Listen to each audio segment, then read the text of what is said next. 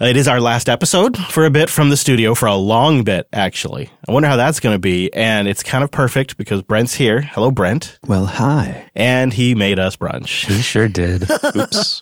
It was great. We had, what is it? Like an egg? Is it a frittata? Is that what it's called? uh, you know, I typically like to make a frittata here, but uh, I was on the hurries, so it's a modified frittata. It A Nel- didn't maybe it's see like a Nelly oven time. frittato, maybe. Well, see, you you keep that nice cast iron pan and the, the cover that goes with it here for me. So uh, I just kind of created a micro oven in the cast iron, and it uh, did all right. nice. Good. And then he also utilized the new air fryer to make some fried potato sides for us. Already a convert. This is the first time I use that thing, and I must say I'm impressed. I realized this is why there's kind of like in JB, in inside JB, there's kind of like resource contention over Brent. Like when Brent's coming to the studio, Alex like telegrams me like, "Ah, you got Brent time? That's no fair. I want Brent time." This is why, because he's in there like, cooking breakfast and stuff for everybody. He brings snacks. He does. He brings snacks. Guys, guys, you can share. You can share.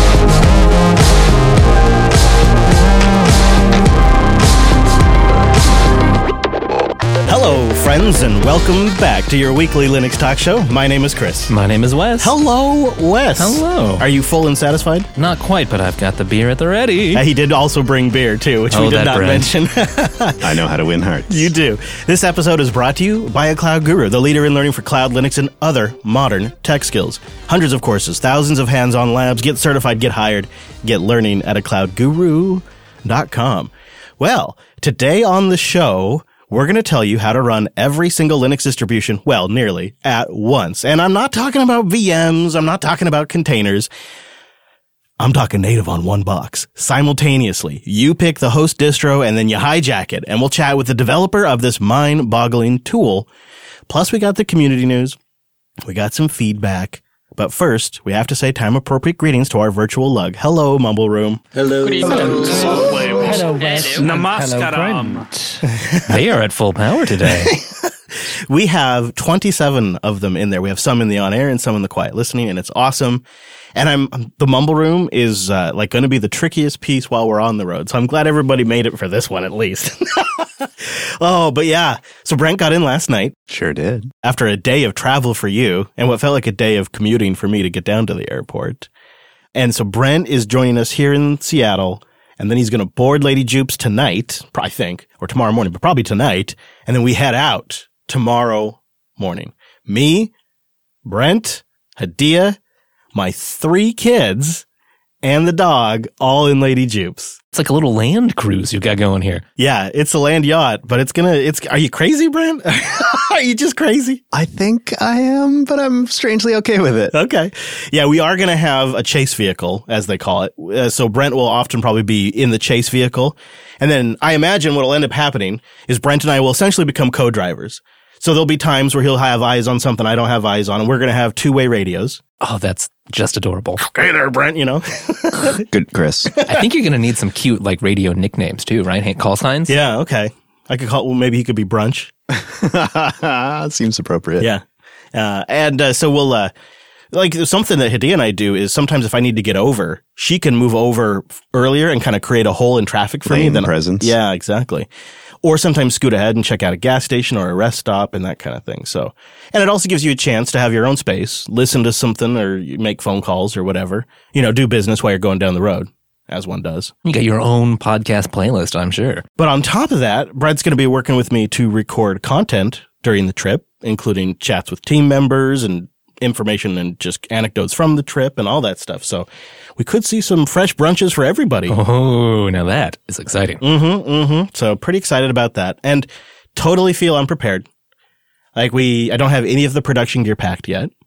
Um, cause I didn't want to break anything down until we're done with the We show. need it here, yeah. I've taken a couple of things out of the studio early, like my mute pedal and a couple of cables and stuff, but It's funny too. I mean, it's not like you haven't been preparing. You've been thinking about this. You've been churning through it for, I mean, months now at this point. Yeah. And you remember last week we had a server lockup and it locked up twice in one morning. It was looking real bad. It was just after a Pacific Northwest heat wave. And I was literally going into panic mode because this server is a critical component of uh, production because I need to get in and administer the mixer. And I do that via a WireGuard tunnel that comes in through that server. So if, if I didn't get access to the Nextcloud instance on there, if I couldn't get access to the media that's stored on there, if I couldn't get access to the archive, if the one thing I need WireGuard, I need to get access to the mixer so I can control the studio. And that's a critical role that server fulfills. Kind of designed around that, right? It's our big ZFS powered redundant server in the. No, turns out It was locking up. It was locking up. And so, you know, Wes and I were racking our brains like nothing has changed. So we were thinking maybe it's hardware failure, right? Because when you, in the absence of software change, you start to suspect something changed in hardware. And it's an older used machine that, as we put it through its paces, you know? It's literally sitting in an oven. I mean, you could, sometimes it gets so hot out there, you could slow cook pork ribs. It's bad. So we thought that must be what it is. Then it dawned on us like, I don't know, maybe after the show. I can't remember when we, when we thought about it, but we thought, you know, there is one change and I don't know if this is what it is, but the one change we made is I reinstalled NetData, a really handy tool that we've recommended before, and I installed the LM sensors package. And those are the only two changes I made. But maybe something is there. So I, I did a system CTL disable NetData, Mm-hmm. turned it off, and uh, stopped it. And ever since I did that, it's been solid. The system hasn't locked up once, and it's still gotten hot a few times. The other thing I've done, I've started setting up fans to vent the garage into the house. It heats up the rest of the house, but then I have a series of fans that kind of push it out the back door. and so it means the downstairs gets warmer, but the garage area drops like 10, 15 degrees. It's a significant improvement. I like this sort of readjusting the entire climate control of the studio for that poor little Yeah. server. And then what we've done is we've sealed off the actual studio, the production part of the studio where we record, and we've installed an air conditioner there uh, to climate control the specific studio. Now, if you're interested, we are selling very sketchy colo, so don't worry, discount rates. Great prices. Average uptime. Yeah. Great prices, okay uptime. Jupiter Garage Hosting. I love it. So hopefully everything's going to be okay, um, and it'll last through the road trip. I I haven't touched it since because I don't want to introduce any state change at all. I mean, we'd like to eventually be able to, you know, try re-enabling net data, yeah, for instance. we want to validate this. Not right now. So my thought is when we get back, I'll probably flip net data back on and see if we get lockups. I'm hopeful that everything will be fine. And that's just one less thing to worry about right now. Um, and if it doesn't, I should be able to tuck and roll fairly easily into spinning everything up that's essential with the exception of the mixer. That's still tricky because it's on the physical LAN here at the studio and I need a way to remotely connect it while I'm on the road. And uh, the solution I have now is so perfect. And so I, I don't know. Maybe in a pinch, you know, we could set up another system in here and act as a wire guard system or something. Yeah, we'll get some back doors going. The, the, the, the one thing we have going for us is Wes flies out later. So you'll be here a little bit after I'm gone. Yeah, so if there will be a critical window still, but like if it if it fails before then, we've got some time. Yeah. So that's hopefully it. The meetups are coming soon. The first meetup will be in Salt Lake City on August 7th, and the second meetup will be in Denver on August 20th. The Denver one will have our friends from Linode there. Uh, Linux Gamer Gardiner will be there. We'll be giving away some Raspberry Pis. They're going to be giving away some big, like big dollar amount Linode credits and Ooh. They're going to have uh, all kinds of stuff they're doing there. And we're also going to have drinks and snacks. And so it's going to be a big meetup. And we're also going to bring on board for the Salt Lake City meetup, we're going to have swag on board to give out to folks that make it to the Salt Lake City meetup as, as well. So hopefully that all goes smoothly. But what do you say? Maybe we should do a little community news. Yeah, we better get through it. We've covered some of the possible downsides to the Linux ecosystem with uh, the Steam Deck, specifically around focusing more on Proton development and less on Linux native games. But there's clear positives as well. And I thought maybe we'd focus on those today. So along with some of the optimizations that you're going to see just throughout the Linux stack with the Steam Deck, the one we wanted to talk about is AMD's work. They've been working with Valve on CPU frequency and power scaling improvements to enhance the Steam Play gaming experience on the modern AMD platforms that are in our laptops, desktops, and also the Steam Deck. Yeah. Now, historically, AMD hasn't really worked on the Linux CPU frequency scaling stuff, especially in the kernel as much as Intel has. And actually, that kind of goes for other areas of power management as well. But going by a recent job posting and now some patches, it seems AMD is ramping up efforts in those areas, including some specific stuff around the scheduler. And we know how important that is. Yeah, and it, I I was looking, I couldn't find the job postings anymore, but Michael Larabel over at Phoronix kind of implied that it might be like multiple job postings that AMD had to work on this stuff. Now, AMD and Valve are working together to improve the performance and power efficiency for modern AMD platforms running on Proton. And they've also spearheaded the ACPI CPU frequency driver. The focus on Proton still remains. It's interesting, but of I, course. I kind of, I, I mean, we'll see. Um, we're going to hear more about this at XDC. It seems AMD will be presenting some information, and it's quite possible that some of this is based around some effort that we've already seen for a previously proposed driver. We'll see. Something that AMD actually suggested back in 2019. Michael Larabel is on it like a bonnet over it Phoronix, though, so keep checking over there for more information. And also related to just like Steam Deck, perhaps the hype bubble, it seems like it's driving a few more people into Linux gaming than we've seen recently. Liam over at Gaming on Linux reports that Linux is seeing a bit of a surge right now and it's flirting with that 1% user share on Steam. Say it ain't so. Yeah. You know, if we do the math here, take the number of monthly active users Steam says 120 million, that would give us like 1,204,000 monthly active Linux users on Steam. 1.2 mil monthly? That's a real demographic. It is, Like, right? I mean, 1% That's seems market. really small, but then you consider like everyone uses Steam who, you know, plays games at all. So, wow. And and why is it surging right now? What's changed? It's the deck, right? It's got to be the news of the deck, and maybe people are like, "Well, if Valve's taking it this seriously, maybe I should look at it again." I mean, I admit it got me to reopen up Steam again and poke around a little bit. I will say just casually, it does seem that there's some general acceptance among the Linux curious, you know, folks that maybe just, they're not running Linux on the desktop, but they use it for work or whatever. I've noticed more of them hearing about Proton and hearing good experience reports. So I wonder too if there's just a sort of slow build of Proton's just been good for a while And now. getting and, better. and it's getting better. One question I have is do you think this is any different than when they first sort of jumped all in on Linux? It sounds familiar to me. Maybe a few years ago they kind of did the same thing. With the deck, you mean how is it different?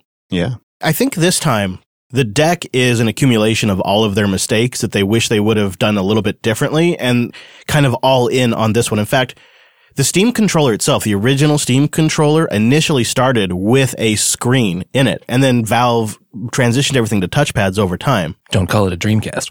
yeah. And they've kind of been working through this. Like the, the sound system in the deck is basically an upgraded version of what's in the index that they've already been making, right? And so that kind of stuff, I think each at each kind of phase since they announced Steam machines, they've learned lessons there. And for better or for worse, I think that's also what's driving them to push Proton so much. Part of that whole thing. And I just saw a Hacker News conversation thread today that was, I think it's great. And this guy had all of these reasons for why he thinks it's great that Valve is pushing Proton and that should be the, the go forward strategy forever and all this kind of stuff. And I don't know about that, but I sit here and I look at this and I, I see it as it's a real multispectral issue. The, and part of it to your question, Brent, is even if this sort of is not much different than their original announcement and kind of peters out, the interim enhancements that we're getting, like with AMD contributing to the CPU scaling code and the intermediate stacks of uh, for the video drivers and the audio stuff is getting so much work and improvement to prepare for this that we've kind of already benefited. Yeah, it seems like they've learned a lot since the whole Steam machine thing. Not only is it more focused in the hardware sense, so we are seeing some specific improvements coming in, right? But also they've just had this experience of working with, you know, various contractors on, Wine and Proton improvements and getting more stuff targeted towards the kernel. So it seems like they're just leaving a lot of good stuff in their wake, whatever they're doing. Mm-hmm. Mm-hmm. And uh, you know, for me, Linux has never been a really big gaming platform because I've kind of decided that Linux is when I want to play on my computer, I play with Linux or you know a desktop environment, but you know something in that stack. And when I want to play a video game, I play on my Switch. And I, I hope that the deck might replace the Switch for that, where like then I'm still on Linux and I'm still playing the games I've already bought, and I could move to the PC. And and the, the other thing that's so exciting about that is I could be on the deck and the kids could be on a PC, or they could be on the deck and I can be on a PC, and we can all play together. I think that's going to be something that the other consoles don't offer right now, and that is going to be a huge selling point to me. We'll see where it goes. I, as a dad, I like it a lot. Uh, as a as a gamer myself, I think I don't know because for me, the Switch offers the Nintendo franchise games like Mario, like Zelda, like Metroid, and that's always going to be a draw to me. Does that just show your age, Chris? yeah, maybe, maybe. Um, let's talk about Ingenuity. What an amazing accomplishment. So you guys remember the Linux copter on Mars? How could we forget? Oh man, has it been something to watch this thing go. And in a brand new video, which we'll have linked in the show notes, you can see Ingenuity make its highest and most complex flight to date.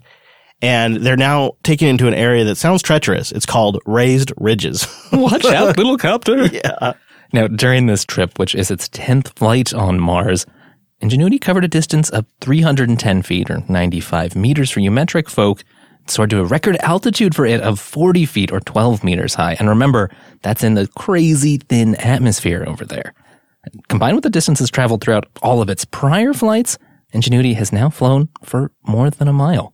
Arbitrary milestone, maybe, but I mean, that's, that's some serious performance. It's amazing. It was originally designed to only perform four flights.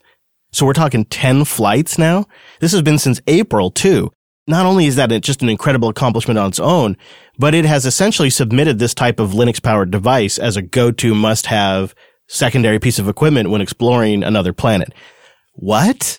Can we just like soak that in for a second? From like, we've never done this before. We're not sure if it's going to work or if it's up to the task to, no, we need these. We need to bring these along. Right. And oh, and it's when we're exploring other planets. It's the stability of Linux that really makes it appropriate. It's crazy, man. It is so, so crazy.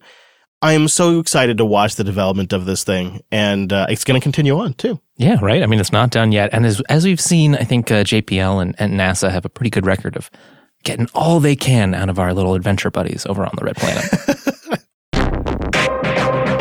linode.com slash unplugged. Go there to get $100 in credit for 60 days on your new account and you support the show. Linode is our hosting provider for everything we've built in the last couple of years. Since we went independent, we've built everything on Linode. The infrastructure is solid, it's flexible, and of course it performs. And you can focus on your project, not on your infrastructure issues. And you get 11 data centers to choose from all around the world, and every service level is backed by the best customer support in the business. And they've been around since 2003, which means they've been doing this now for 18 years. And every step of the way, they've had to kind of innovate and stay competitive and watch out for different players to come in the market and offer different packages and different dashboards. Linode's got all of that and they've really honed in something special. You know, a few months ago, I set up a $5 Linode and I just use it for simple passing data between home and the studio. It's like an intermediary that adds just additional bandwidth. And then once I had it going, I was like, well, gosh, you know, I could uh, set up an SSH jump host on that. Oh, you know, I could put some quick documentation up there that I could SSH into and read real quick. Oh, hey, you know what would be nice is if I put a status page up there that could check on the connections remotely that I could go, oh, you know what else I could do? And from on and on and on. And it's all just on a $5 Linode. It's so impressive. You really can just kind of push it beyond what you would expect. And the value is there because they're always investing in the hardware. And they're 30 to 50% cheaper than some of the big hyperscalers out there. And I could sit here and tell you about this all day long, but you really got to go see it for yourself. And this $100, it's really going to let you test it. So head over to linode.com slash unplugged. Get $100 for your new account. Try this stuff out. Build something, learn something, and support the show.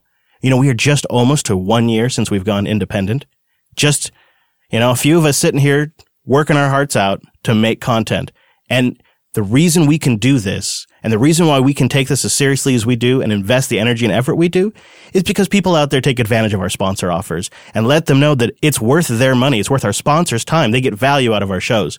And it's such a nice system because they're offering you something great. I mean, I enthusiastically endorse Linode. I have zero reservations about that.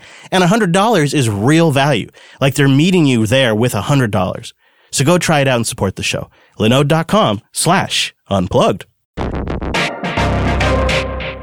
So we teased this earlier, but it is true. You can actually run every Linux distro at once.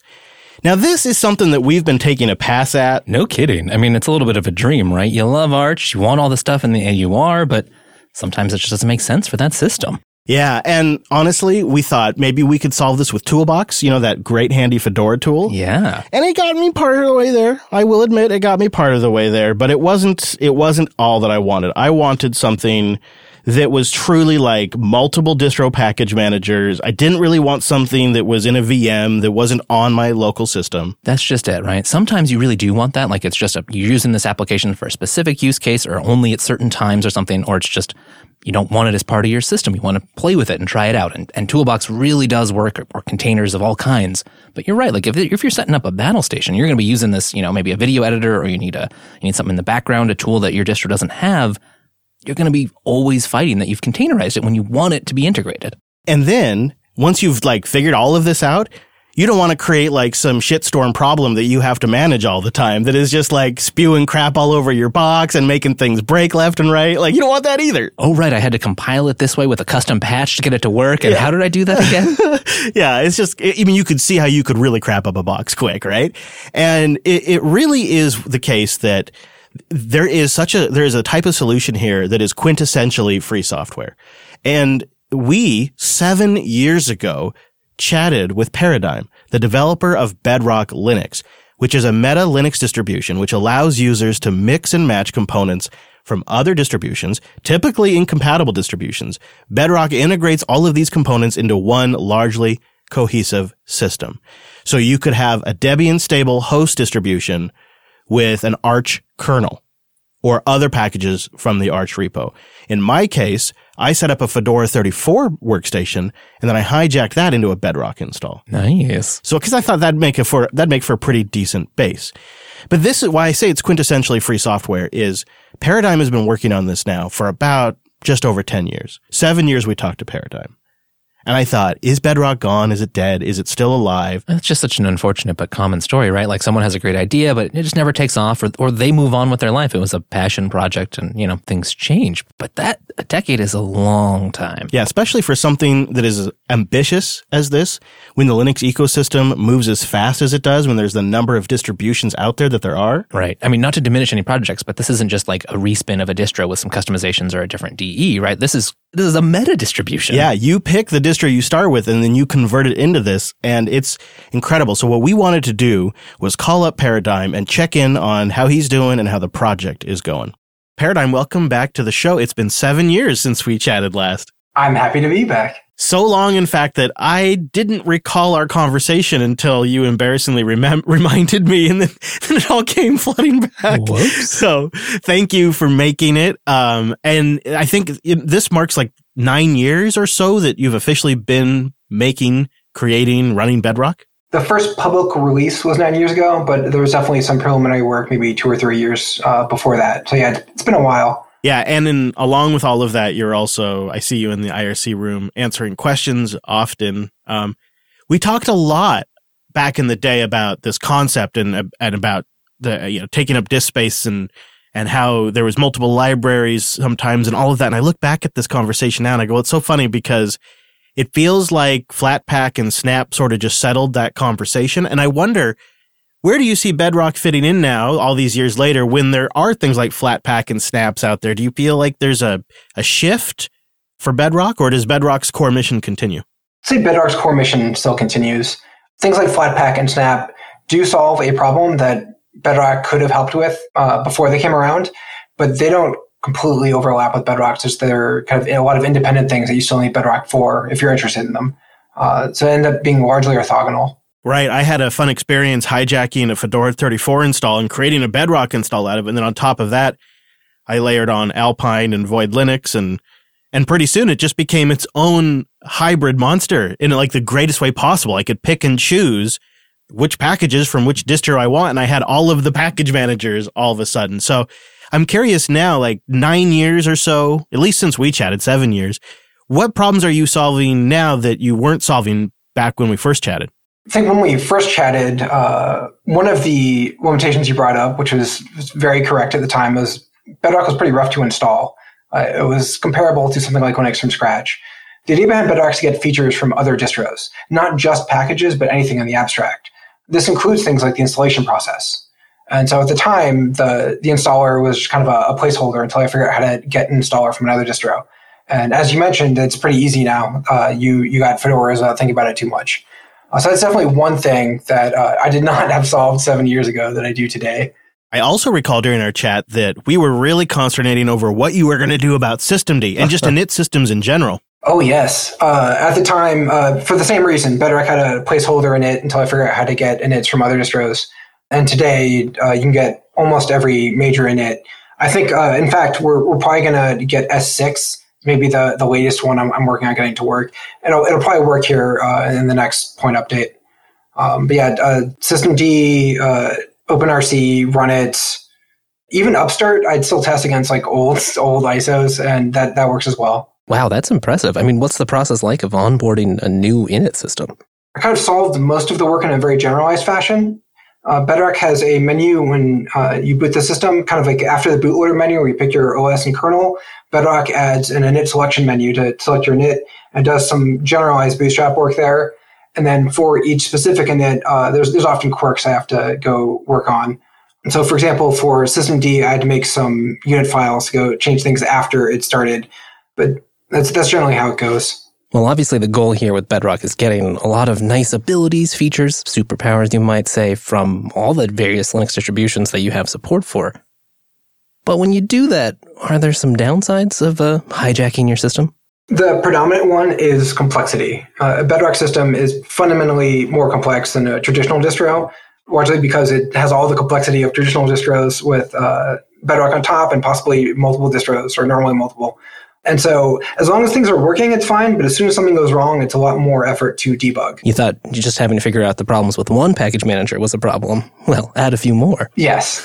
well, I do remember when we were chatting last time, you had a goal of like a meta package manager that would, in theory, run updates and whatnot across all of the various package managers you might have installed on a Bedrock system. How's that work gone? Happily that's that's available. It works great today. Uh, we call it the package manager manager. I think that was that was just like a, a shorthand for it just a placeholder name uh, when i first came up with it. And it then ended up sticking. You can use it uh, for the obvious use case of upgrading the whole system but there's also i found some workflows on bedrock that need to take multiple package managers into consideration uh, that you might not think about if you're, if you're not on bedrock. For example if i want a specific package i might want to check if one distro has it. If it doesn't, then check if another does. And if that doesn't, check if a third does. Uh, just install whatever the, the first one that has. And so PMM can do that uh, pretty trivially. So uh, for a concrete example, actually, uh, I use scron as my preferred cron program, and Void Linux is the only distro I knew of uh, that actually provides it. And I figured that out by typing pmm install scron, and uh, and I did that.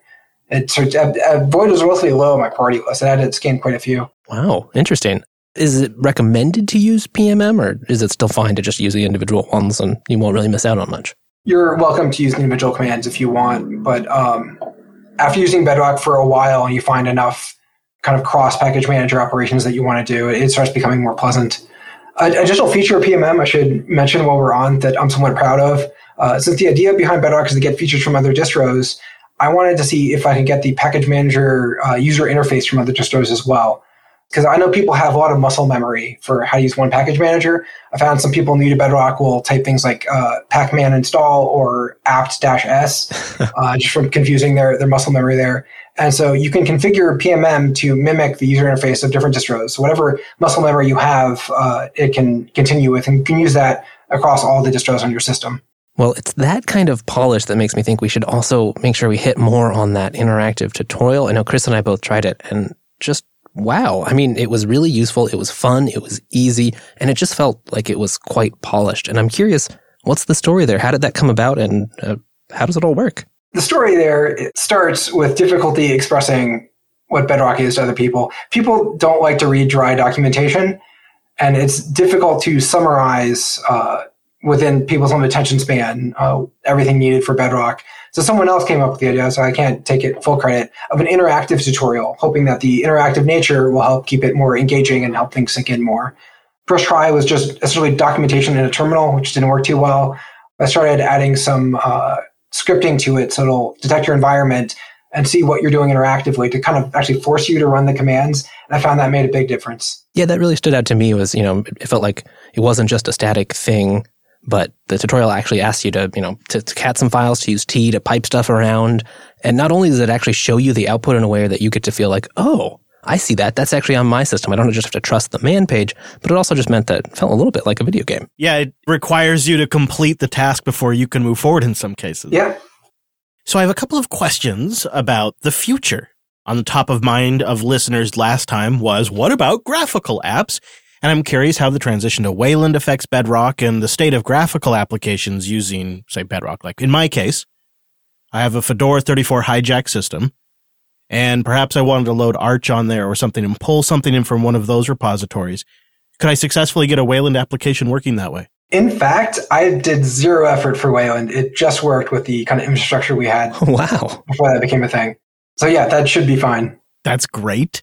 And then I had kind of like a, another look looking forward kind of question is with everything we see with container technology, C groups and namespaces and just stuff that's just built into Linux now. Do you ever look at that and think maybe there's a future there for Bedrock to take advantage of some of that tech? People ask that a lot, but I, I strongly disagree. The issue there is all those are designed around segregating things and keeping them separate, whereas the whole point of Bedrock is the opposite, is to make everything work together. So I, have tried to do my due diligence to understand those technologies and to experiment with it and to see something, but I, I really couldn't actually find anything with anything along those lines that would be useful for Bedrock. I like that answer.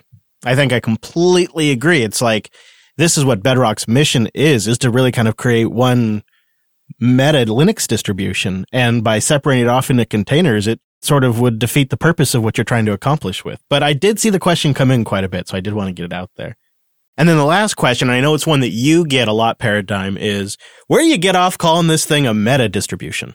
So if you define a, a Linux distribution as a project that distributes a Linux-based operating system, called it distro for short, there are a number of things that kind of fit in the broader distro space that aren't really distros. They don't fit that definition. What they tend to do is distribute some means that you can use to get a Linux-based operating system, even if they don't distribute the uh, operating system itself. Gentoo is a good example here where it distributes kind of like a, a framework to build your own distro. Uh, in fact, I didn't coin the term uh, meta distribution. I found that on Gentoo's website. Another good example is Linux from scratch, where they just distribute documentation. They don't even distribute any tooling uh, to help you build your own Linux-based operating system. And so Bedrock kind of fits that pattern where we're not actually distributing the operating system, we're distributing tooling to kind of build one yourself just uh, unlike those other projects where we're letting you use the packages and, and parts of other distros to do that. Very good. Well, keep up the good work. You have remained dedicated to this project for years. And even today, before we got on the horn here, you were in your IRC room answering questions. And people aren't even all that polite always, which they should be, but sometimes they're a little frustrated and you're still, you're still in there. That's really impressive. So keep up the great work. And I think now with how simple it is to get going and hijack an existing install, this is probably going to be one of my go-to tools. So thanks for all the great work, Paradigm. You're very welcome, and I'm happy to hear it. And what might be the most impressive thing about Bedrock is it doesn't feel like a hacky solution. No, it really doesn't. I mean, I do all kinds of weird stuff I shouldn't with containers and VMs and mounting stuff places. It did not feel like that. I mean, a lot of it's wrapped up in the the Burl, I don't know, Bedrock Linux. I don't know what you should call it. BRL. It's like the little command line tool to actually manage everything. And that's where you can see the delicate balance Bedrock has to strike between keeping things kind of, you know, isolated off on their own so that you can have an Arch system over here in the corner, but also making sure that Arch's package manager doesn't step on Debian's package manager. But if you're using a Debian tool, well, you might want to know about the themes or the fonts or be able to access the newest version of JQ that you installed over in Arch World. And that, that takes a, a lot to get right and to make it feel mm-hmm. actually useful. Mm-hmm. Do you think we'll see this propagated a little bit more generally into some other distributions in the future? I know it maybe it seems early now, but I mean, it's been around for a while though, and it hasn't really, you know, you've seen solutions that uh, kind of solve the problem Bedrock solves in, in their own sort of focused way. And I don't, I don't think it's really appealing to some distro makers. I don't I, like they want to own the whole thing. I think it really does feel like, um, you know, there's some, there's definitely some, some shared spirit with like things like Nix, I think. Mm-hmm, um, mm-hmm. But Bedrock strikes me as something that has a somewhat limited audience, not in a bad way, but it is a, it's like a power user feature, right? It's made for us folks who love having a Linux system, who want to play with it, or who just, you know, I'm not someone who installs Ubuntu, doesn't configure it, and just runs. That's great that we can do that. But if you want something custom and really to be able to make your Linux desktop super useful, Bedrock seems like a tool for you. And it, it does seem like it's attempting to solve a fundamental compromise you often have to make. Maybe you prefer distro X, but it doesn't have everything in its package repository that another distribution has. And you're kind of, you're kind of being offered a way to mix and match that. And I think the trickiest thing about adopting Bedrock is it has its own vernacular. You know, you have um, these stratas, which are kind of really a, a, a, like a collection of files and processes, and you have like these different languages, different terms for things that you have to learn. And so that is probably the biggest learning curve is not managing it, not even setting it up, because it has a really fantastic tutorial. So the biggest learning curve is just learning what the different terms mean. And there's four or five key terms you really have to figure out. And, you know, I think that's fair because Bedrock's doing stuff that like no one else is doing, right? I mean, it's it's uh, one of the first meta distributions out there in in, the, in this sense, at least. And so you got to come up with some new names. Yep, yep, absolutely. Uh, and Paradigm right now, I just checked during the uh, the chat. He uh, he's in the chat in his chat room uh, over there right now, answering questions and chatting with people. So he's on Libera chat, and it's just uh, pound bedrock or hashtag. I will say, I think Bedrock's going to stick around on at least some of my systems. The hijacking went pretty smoothly. Yep. I didn't feel a big, you know, I wasn't worried about that. And at least, you know, maybe start with a couple workstations that aren't in the critical path. But if I can just get all the AUR stuff, but still have it easy to install, you know, random debs I might need for work. yeah, this could be the final piece that makes something like Fedora 34 stick for me or CentOS Stream 9 in the future. Right. Think about just, even if we just did CentOS Stream 9 in the studio and just a handful, a couple of packages that weren't available to us in CentOS's repo or in Flatpak or something, we could use Bedrock and we could close that gap and use it in audio production. I mean, it has serious potential. And if you don't go crazy with it, I don't see why it wouldn't be sustainable. So yeah, it's a tool that we're definitely going to be using for a long time. Sorry, Paradigm, you might just see us in your IRC room more often pretty soon. I wanted to mention we have stickers for all of the active shows now. And how cool is this? Based on popular demand. I get to say that because it's true. People love the stickers. You know, it was me being a dummy, really. I drug my feet at first because it felt like it was like a low effort thing to do to take the vector art for the MP3 albums and turn that into a sticker. I'm like, I can do better than that. It's not a custom new design or anything. Right. I didn't commission somebody to create, you know, it's like, I can't do that. And then it, and then uh, when uh, self-hosted 50 landed, I realized, wait a minute, that's 50 releases of this album art. It's actually kind of awesome to have that as a sticker. And then because I have it as a vector, we can do like cool high resolution, different sizes. So I busted out uh, sticker artwork for all the active shows now. I realized that was the way to go and they're awesome. I think it's actually perfect. And so they're all up at jupitergarage.com as well as some new exclusive merch to celebrate self-hosted 50. And as always, our core contributors get a discount. So check the limited ad feed or live show feed for a note from me on your promo code, or you can just go to the members download area and get the note. So you can use the promo code and take some money off when you go over to jupitergarage.com and get them stickers. I think they turned out great.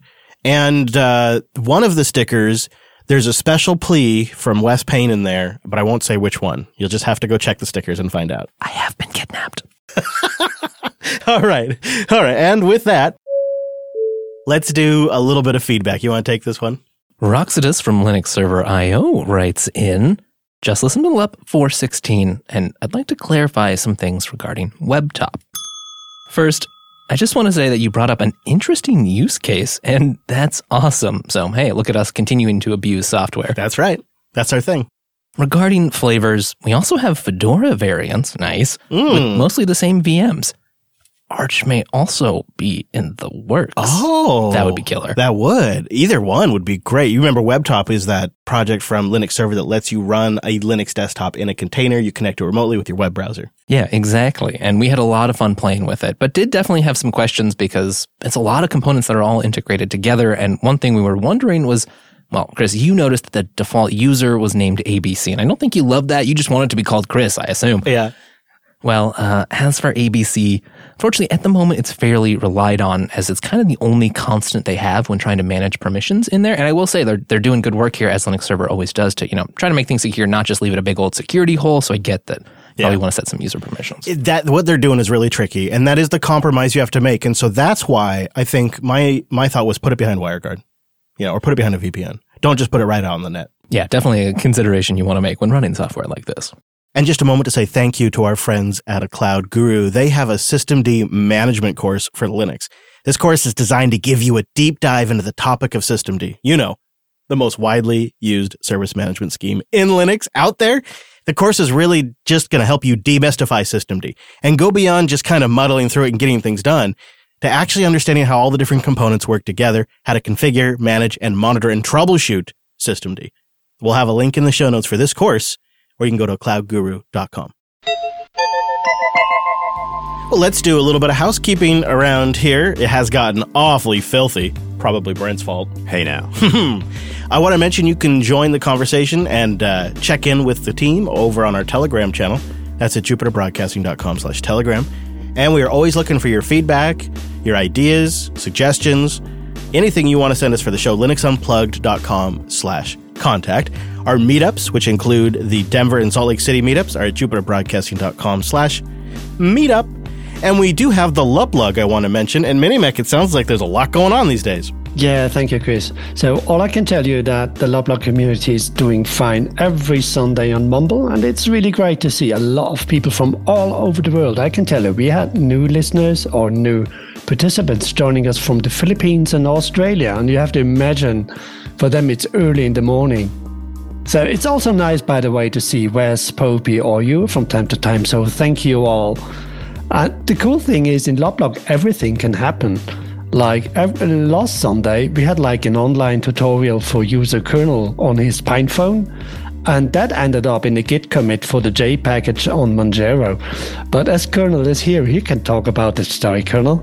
Yeah, so I've been playing with the PinePhone with the Manjaro um, base image with Plasma Mobile on top, and I wanted to install something that wasn't in the Manjaro ARM repos, which then, of course, means AUR. Yay is the default Arch helper installed for Manjaro ARM.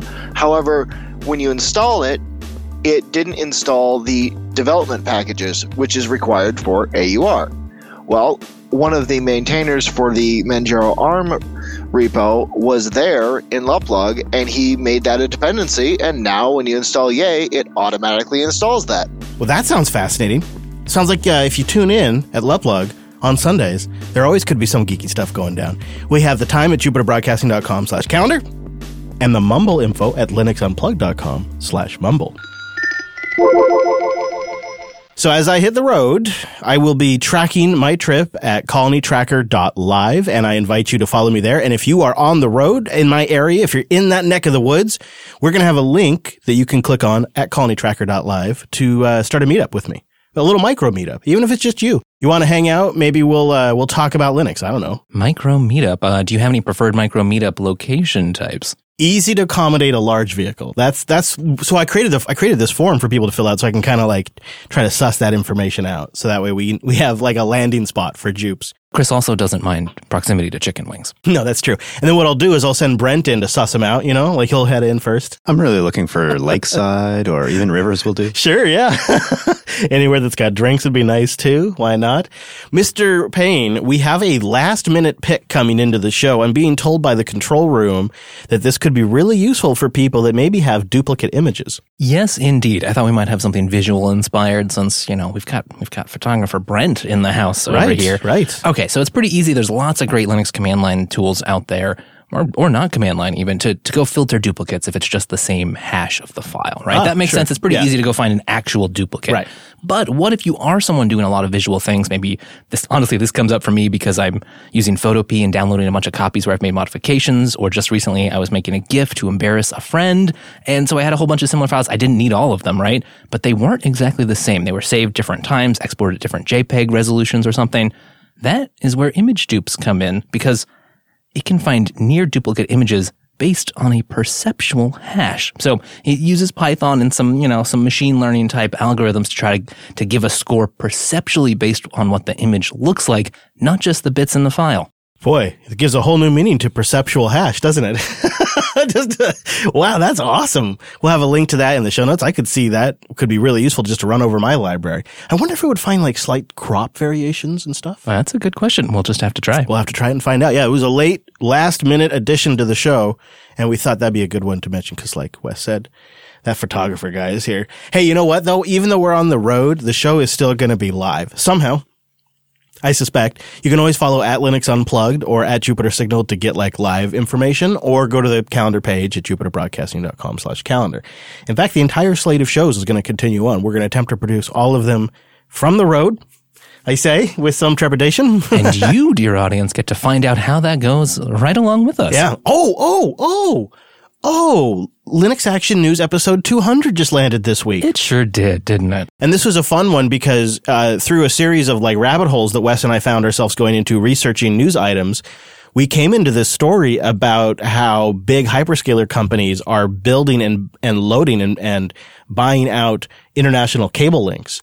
And the, the, the scale of it is Just- unbelievable. Just hundreds of terabits of information flowing per second. Yeah, and so uh, we uh, report on what we found in Linux Action News 200. So if you haven't heard that one yet, it's a great time to jump in on LAN or send it to a friend. That's linuxactionnews.com slash 200. Brent, thank you for joining us for a Thanks for special me. episode. Are you ready to get crammed into Lady Jupes? Well, I like small spaces, so I think we'll be okay, but uh, who knows? We're going to have to see how it goes. You're already helping me organize though. Brent's got, has me like every piece of production equipment that's got to go, it goes right now on the coffee table in the studio. Everything that's got to go goes on the table. At least once an hour since I've uh, landed here, it's- he we've noticed like, oh, we got to remember to bring this. Oh, we got to remember to bring Yeah, hey, this. So yeah, let's if, put this on the table. if it's not plugged in right now and making this show happen, then it's on the table. That's pretty, pretty much it. Uh, and then we will be live on Tuesday at noon Pacific, 3 p.m. Eastern over at jblive.tv. See you next week. Same bat time, same bat station. And links to everything we talked about today, that's over at Linux Unplugged ah, slash 417. Ah, it's not, that's my dot com. That's how I say dot com now. It's Kind of very- pirate-like. It's very Yeah. efficient. Yeah, I'm, I think as I get older, I want to go more towards the pirate direction, just in general. Less prospector, more pirate now. Yeah, yeah. I, I've done the prospector thing. I think pirate's where it's at. Next step, peg leg. Thanks so much for tuning to this week's episode of the Unplugged program. We'd love to hear from you, linuxunplugged.com slash contact, but either that or not, even if you don't go there, if you just listen, you know what? We appreciate it.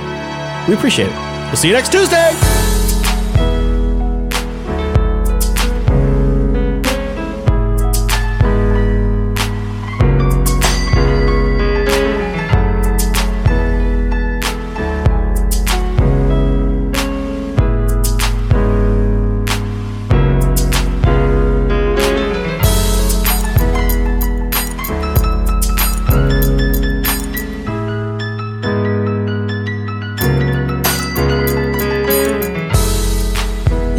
Is hammer time. Feels actually like dance time. I see all of us grooving We in the are. studio here. We are. Doesn't matter how many times we hear it, we still we still groove to it. So, uh, how have I, I have how the mighty have fallen? I have gone from the guy that could record four or five beers tasties in a row to I have one Canadian six and a half ABV, and I can barely get out get through the outro. It's that Canadian water they brew it with. I Is that what it is? Jeez, Fresh Brent. from the Canadian Rockies. Tell you what, it is actually. Oh man, we're gonna be going over the Rockies I know it seemed appropriate. So and, and the damn Cascades. No, Chris, you know what? It's because you're not used to hanging out with people anymore, and it tired you out. and it's hot. During the interview, we had the air conditioner going, but it's like you get like five minutes of reprieve and then it's hot again. hot studio, cold beer. And it's only going to get worse because I'm, go- I'm driving into the heat. So it's only going to get worse.